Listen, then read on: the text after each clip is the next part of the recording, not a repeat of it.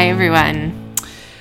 R E S P E C T. Find out what it means to me. That was Aretha Franklin, uh, surely anticipating the subject of this latest episode in our series on cultural differences, because as it turns out, uh, notions of respect and hierarchies actually vary uh, from one culture to another, don't they? Yeah, I think how respect is interpreted or showed. Um, so, yeah, hierarchy in the workplace um, is very different in hot versus cold climate cultures. So, give an example of that. Um, Having been a, an HR person uh, in one of the in one of our previous postings. Well, I guess the difference is that um, in cold climate cultures, um, we try to destabilize now in the workplace. Not destabilize, but deconstruct. Deconstruct the. Yeah, we definitely don't try to, to destabilize. deconstruct the hierarchy so everyone knows they're equal and important and part of the team. My door is always open. Every idea is valid. You can talk to me about anything. Um, and that's, I mean, if you think about these kind of, I don't know, headquarters at like tech companies now, or mm. every everyone's sitting on beanbags and open spaces and all that kind of stuff, right? Right. Um, so that kind of mentality is very cold climate. Mm-hmm. Um, and of course, just for anyone who's listening for the first time, when we say cold climate, it's a very loose general term to describe essentially uh, what we would traditionally call the West. Uh, so North America, Europe, and I guess uh, Australia and New Zealand, these kind of countries. Yeah, very loosely. And then hot climate cultures, they still very much depend on a hierarchical system. So I'm the boss, and you listen to me, and you do your job, mm. and I tell you what to do. And then if you're the supervisor of someone else, you tell them what to do, and they go to you, and you come to me, and um, that kind of structure. Yeah, and, and, there's great respect for that, isn't there? And, and almost uh, kind of reverence uh, for that kind of structure. I remember, I think it was quite a big culture shock for me. I remember uh, when we moved to Bolivia, I had finished teaching in high school in Scotland. And, you know, the, the teaching experience increasingly uh, in Britain is very interactive. You know, there's a respect for the teacher, but it's quite a collaborative learning environment. Uh, and as a teacher, I was constantly checking as I was teaching that new concepts were being assimilated, being grasped. That wasn't any kind of insecurity, that was just part of the job uh, with, with pupils, with students. And then I remember when we moved to Trinidad uh, to the foundation, I started the English class, which of course was English as a foreign language. So I, I was kind of making it up as I went along. And I remember the first week or two, there were maybe 30 or 40 people there. Um, we were almost having to turn people away. And within a month, I think there were maybe no more than 10 very, very quickly. Um, and so obviously this was going to be a learning curve, but but the very interesting thing and the thing I found very confusing was that anytime I checked with people that they were grasping or understanding what I was teaching, there was not the merest suggestion that anyone wasn't getting it, or at least they didn't vocalize that. Uh, and that was quite confusing. And it wasn't until I think many years later that I realised that, that that too is part of this uh, very different, very hierarchical dynamic that there is in in hot climate cultures.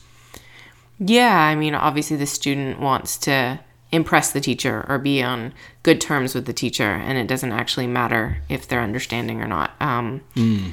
I think for me, obviously, we talked about this test that I did about kind of how Bolivia has changed me, and um, this is the one area that I have not budged on. I am still, I still struggle in hierarchical structures. I'm much more a my door is always open, which is why being the HR person at the foundation for two and a half years at the end of our time there was actually very difficult mm. because I ran HR the way I would like to kind of run it and and in the environment that I would like to kind of come talk. My yes, door is always open. Let's get open. coffee. We're, we could be friends, even though I'm my, I'm your boss, or mm. um, let's talk about anything. We can solve problems together.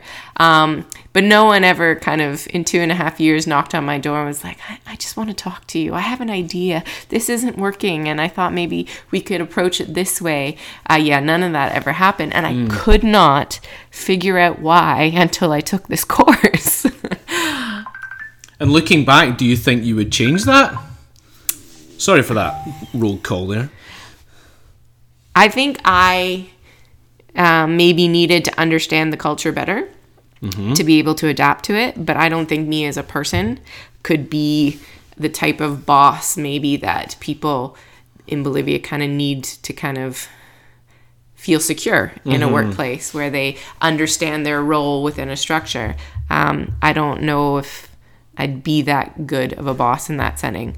Um, I remember one meeting I had, and this is this isn't to sound disparaging, but this is maybe to explain my confusion. Um, I had to in, solve a conflict between two people, and one of them was a young teenager who worked in reception, and one of them was an older woman who was the cleaner.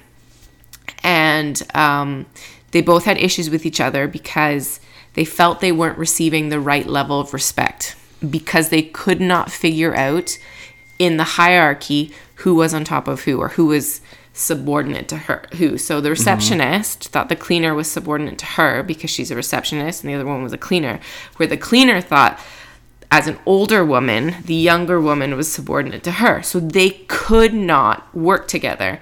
They had clash after clash after clash. And i remember sitting and facilitating this meeting and trying to um, solve their issues. And I don't think it actually dawned on me until I took this course that the issue wasn't, you know, she stepped on my wet floor and she should have walked around, or, you know, she's not passing me my files on time. But the issue was who is subordinate to who. Um, and once I took this course, that that whole issue just became so much more clear in my mind. Fortunately, it was years too late. It's a very big deal. It's a very big deal in Latin America, and I find that even people, maybe people in those kind of categories that might be traditionally lower down in a company, even at that level, there can be quite, um, yeah, there can be some some fairly feisty uh, exchanges or people really uh, fighting hard to protect certain statuses within that. Um, I find in church ministry as well, um, in Latin America, certainly in Bolivia, the pastor, or should I say el pastor, is a really big deal. Uh, that person is up on a pedestal, uh, much more so. Of course, we see that um, in Western climates and cultures as well, but I'd say even more so in Latin America. And I think when when I first took the job at Trinity uh, a couple of years ago, it's very noticeable the the sort of uh, Brits and Canadians and Americans. Uh, they didn't respect me at all. They just called me Craig. Um, I'm just kidding. Of course, they respect me. I, th- I think they respect me anyway. Do you think they respect me? I hope so. Yeah, not sure with some of them, but it was very noticeable that the Bolivians very early on to a man all call me pastor. Uh, and that for me was quite an adjustment, and it, I felt it was quite a hard thing because I really wanted to not so much be everyone's friend, uh, but I wanted people. I didn't want people to see me as unapproachable or in any way above criticism, someone that they couldn't in any way be honest with. I didn't want that, but at the same time, I guess it was quite a good reminder of, of the, kind of solemn responsibility that it is uh, to be a pastor. And I guess in my role as well, I'm really blessed to have good accountability structures around me, both informally in my personal life and also in the church. But the interesting thing is, uh, the work, uh, the ministry I do with Langham also reflects this sort of stuff to a certain degree because these hierarchies within the church mean that El Pastor can pretty much do anything that he likes or say anything likes he likes from the pulpit, and very few people, if any, are, are going to say anything. They're they're not going to really give any feedback or negative criticism about that. And of course, the result of that is you get a lot of quite substandard preaching. So what we're doing in Langham uh, is coming alongside uh, one another as pastors and Bible teachers to, to provide that necessary feedback that they wouldn't necessarily get. Well, they, they're probably not going to get from their congregation. Yeah, I mean, I, I definitely felt the same thing in ministry when we moved through, and even the Bolivians started calling me Pastora, and I kept That's thinking, right. Um, even though we're married, they know I'm not actually employed by the church, right? I do not have the same qualifications that Craig does in terms of seminary or study and things. And um, and I do remember the very first potluck, and it was a special. It was our first kind of potluck church lunch since Craig took the post, and they made us kind of no no you guys go first you guys go first and i remember being so uncomfortable with that and i'm like they're not going to make us go first every sunday lunch right um and it, and they haven't. We definitely made sure that you know it was something that we weren't comfortable with, and for them, it was them showing us respect. Yes. Welcome, you're new. This is us welcoming you, and for us, we were like, yeah. Usually, the pastor's the last to eat.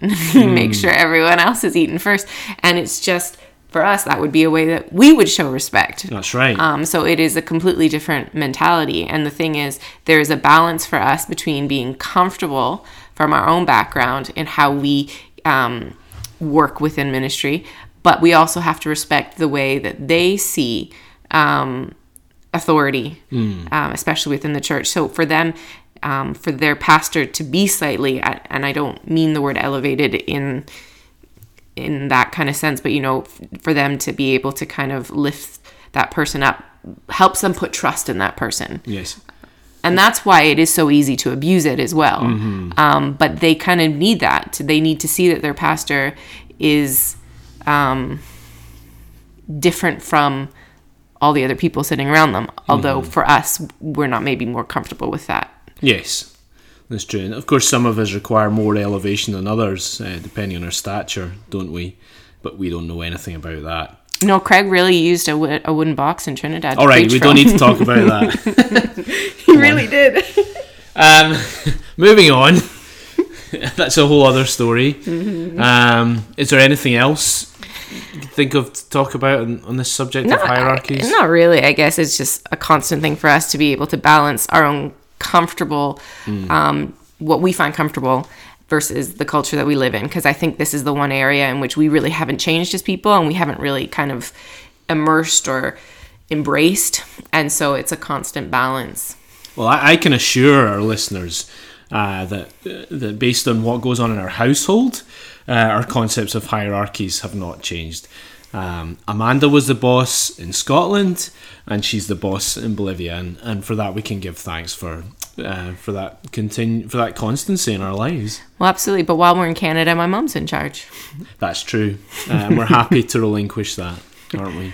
we actually have kind of a it's kind of a funny story to talk about differences in culture and, and how we are struggling um, a little bit um, another we're not going to have a full kind of podcast episode on direct and indirect communication but another kind of issue is you know we tend to be more direct in cold climate cultures we say what we mean we want people to understand what we mean wherein um, hot climate cultures, they're very indirect. They don't say what they mean. They talk around it because they're very worried more about offending someone. That's So you have to pick up a lot of body language. You have to pick a lot of in, pick up on a lot of inference, um, understand context because they won't just come out and say it. They need you to understand it by everything else they're not saying. Mm-hmm. So we've gotten really used to that. Like, like the way you're shaking your fist at me right now as you speak, as if to say, "Get me off this podcast now. I want to watch more Agents of Shield." no, I finished Agents of Shield season seven. I've watched the entire show or now. whatever you're watching now. Anyway, Um, yeah, no, I'm not doing that. But um, yeah, so we have become a lot more used to indirect communication, um, and we have been in Canada for the last two months, and obviously, as you know, Canadians go, we're definitely more direct in our communication. hang on. Is this going to be Squirrel Gate? This is Squirrel Gate. Oh gosh, not Squirrel Gate. Okay, so what happened was we were walking the other day, coming back from the park with Sam, and we're walking down the street on the sidewalk, and this little squirrel looks either like a sick squirrel or a baby squirrel, but it's a smaller squirrel. Starts to cross the road, and I pointed out to Sam, and then the squirrel actually, instead of crossing the road, comes up to us closer and closer and closer. And it's cute to a point, and he gets right up close to Sam, and Sam's kind of bending down and looking at it. And um, all of a sudden, the squirrel starts climbing up Sam's leg, climbs up his foot, goes all the way up his leg to his knee. Thank goodness Sam was wearing jeans. Um, so, you know, At this point, knowing that squirrels can, you know, they're basically vermin. Um, Yes. I we, we decided that I would I would brush uh, said squirrel off with my foot, not not a kick. I want to stress just a, brush with my foot off off Sam's leg. Yes, at this point I was like, this is not okay. This is unusual behavior behavior for a squirrel. So there could be something wrong with the squirrel. My mind automatically went possible rabies. Um, Sam has only had one of his two rabies shots, which he will be getting the second in a week. So I thought, you know, I prefer not to expose my child to dangerous diseases. So I asked Craig, I said, this is not okay. And Craig used his foot because, again, don't want to put your hands near the squirrel's teeth.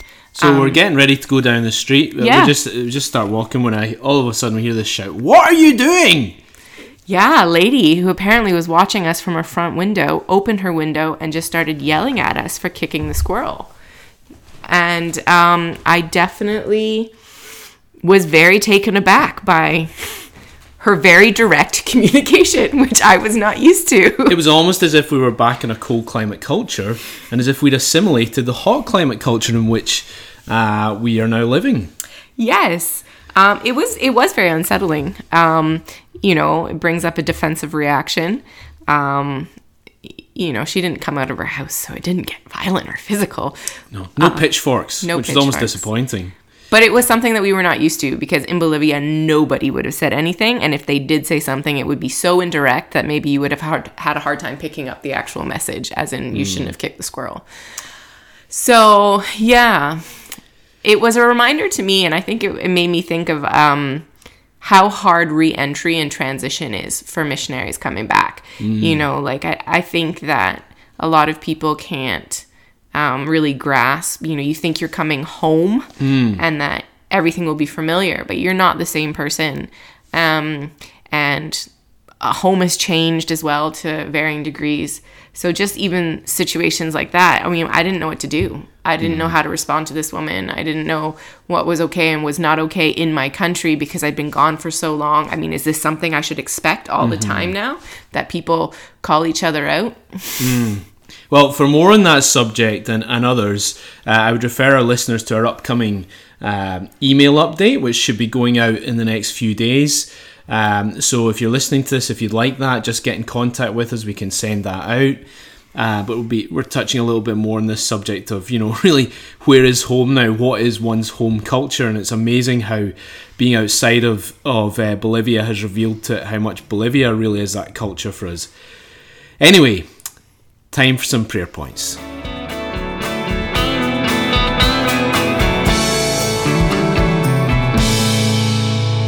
Well, we're recording this on Wednesday, the 21st of April. That means we've been here almost exactly two months uh, for this kind of unexpected uh, last minute furlough, if you like. Um, and we are leaving here on uh, the 30th, so just in nine days' time. Um, so we're really in the in the closing straight. I know we haven't really done any podcasts. We just did that one at the beginning. Um, so sorry about that that lack of podcasts. But um, I think all in all, we've had a pretty restful, I'd say, uh, and and very productive time here. I think we've ticked a lot of boxes, haven't we? Yeah, I, I think for me, um, I haven't been feeling great, and coming back for medical reasons was one of the big things we needed to deal with, and we've kind of made progress with that, which has been really good, and other medical stuff. Sam had his first optician's appointment today, and he will be getting glasses. um, so he Very picked exciting. well, yeah, he picked out his first pair of glasses, um, which went well. I, I think he still doesn't realize he's going to have to wear them all the time. Um, but we'll work through that. I got my first pair of glasses at six, so you know I feel like this is a bonding experience that Craig is completely left out on.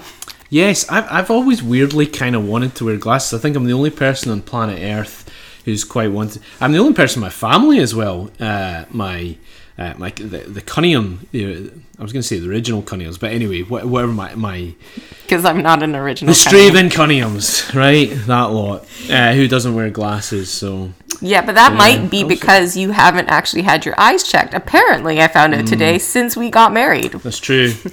yeah. Uh, yeah, I've always fancied that kind of Bill Nighy sort of uh, thick rimmed look where you can kind of uh, take the thumb and the middle finger and kind of go like that with a raised eyebrow. Uh, unfortunately, for this is very much a, a visual thing, so you won't be able to see this. But yeah, that, that's a look I, I very much respect. It's very dapper, uh, and I'd love to emulate it, and I can't. Amanda won't even let me get fakes. I will not let you get fakes. It's, um, I think it's slightly it's patronizing. It's slightly patronizing to someone whose lenses are so thick that they actually repre- look like Coke bottle bottom. Coke bottle. C- say that again. Coke bottle bottom. Coke bottle bottoms. yes. Right. that. All right. Um, so yeah, fake glasses not happening. So Sam and I are going to be in a club that Craig's not in. Um, yeah, and I've had some health, um, lots of health appointments. Yeah, the glasses are one of several kind of health related things we've been able to check off, eh? Yeah, absolutely. Um, unfortunately, Ontario's case numbers have kind of skyrocketed, and um, Ontario is in complete stay at home order, which is essentially lockdown. And um, you can leave the house for work if you're an essential or frontline worker, or the grocery store, and exercise, which is one up on our Bolivian quarantine because we weren't allowed to leave the house for exercise. so right. um, we're allowed to walk around in outdoor spaces. Um, but we're not allowed to see my sister or her boys anymore. So for the last week and a half, we haven't really been able to see them. Yeah, it's been hard. I thought we were well warned, and we knew before we came here uh, that Canada was. I was going to say not out of the woods. That doesn't even come close to describing it. Canada. I don't. I'm not sure if. Yeah, Canada's Canada's very much deep uh, in the in the thickest part of the woods still with this. Uh, I think very similar to Bolivia actually. It's had supply issues in terms of vaccine. Uh, anyway, all sorts of other. This things is not a on. political podcast on the No, state of Canada. No, not at all. Anyway, that's Maybe we just- should invite my mother to come and share. Gosh, let's not do that. Um, yeah. So, so, but that has affected the day to day here, and obviously with family, it's been it's been particularly hard out. There's no, it's all perfectly understood, um, but essentially, I mean, we're here for. Um, you know, another 10 days, and three days ago, three or four days ago, we said goodbye to Amanda's sister uh, and our little nephews, uh, who are really Sam's best friends here. Um, you know, we still see them on camera and stuff. They live five minutes down the road, but that's just the reality of things just now. Um, so it's been tough, but uh, I think as Shakespeare said, "Better to have loved than lost uh, than to have never loved at all." Right? So, so to just have come here, um, we've done a lot of. I guess we've been doing a lot more research on issues pertaining to sort of third culture kids, as they call them, like Sam over the last year or two. And one thing that has come up continually is the need to to maintain that contact with home as much as as possible. And so it's been it's been worth it in that respect for sure.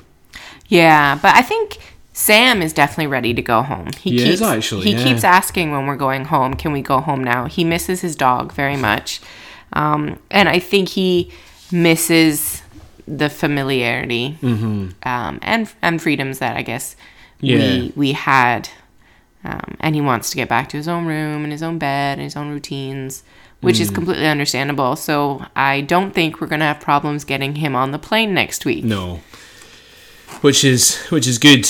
Um, but yeah, it's been you know it's been kind of you know we've, we've been able to relax. I feel like I've I've done so much reading, been able to catch up on telly.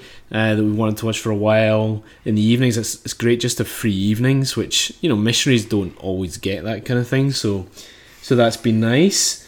Um, and I think yeah, we've been able to take care of a few things here and there. I've continued. I think I mentioned last time that the Langham sort of executive committee for Bolivia that I've joined. I've been able to keep going in that uh, commitment, which is just really a once a week short meeting kind of thing. Um, I've also been able to connect with the pastors in the International Church Network. Um, and yeah, it's been yeah just one or two things here and there, uh, but I think mostly we have really uh, been able to recharge. I think uh, within the confines of you know having to be based at home quite a lot and homeschooling, which has continued. And but I have to say again, it's continued.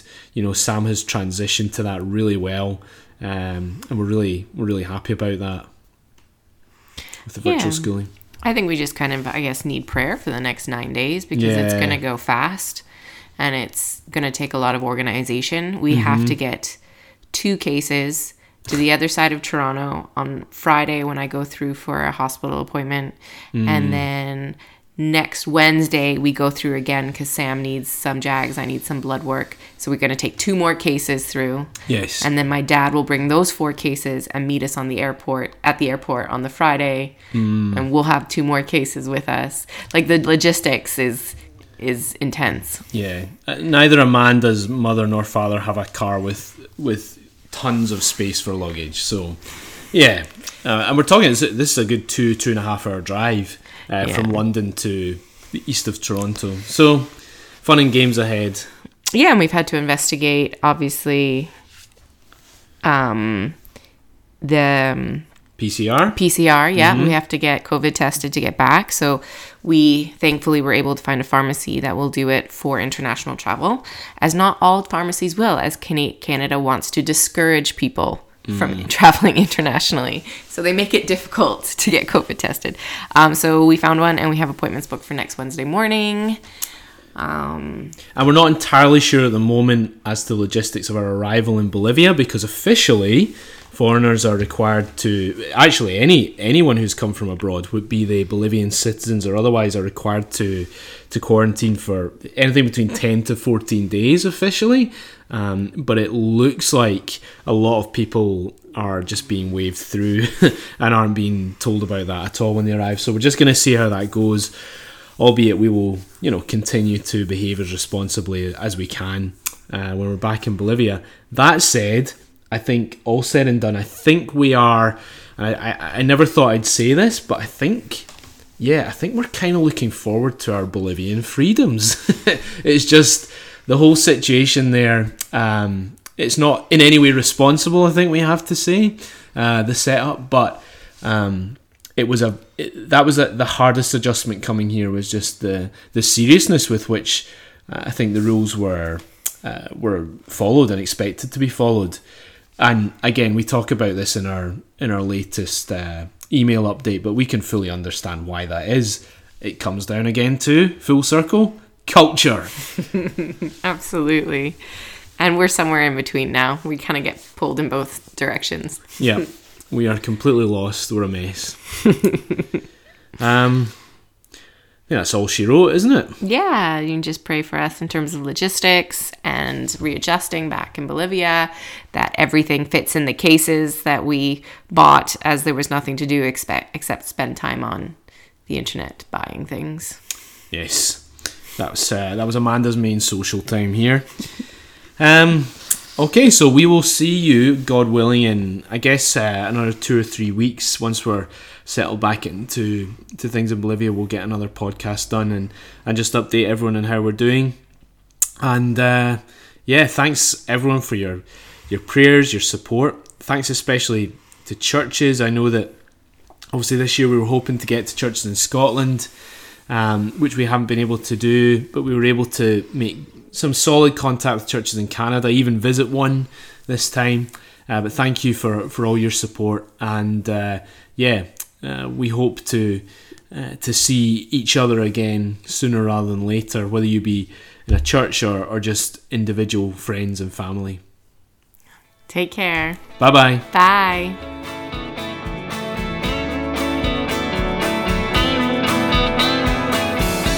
For more information on ourselves or our ministry, please visit our website at cramandaham.blogspot.com. Thanks for listening and see you next time on What's Cunningham.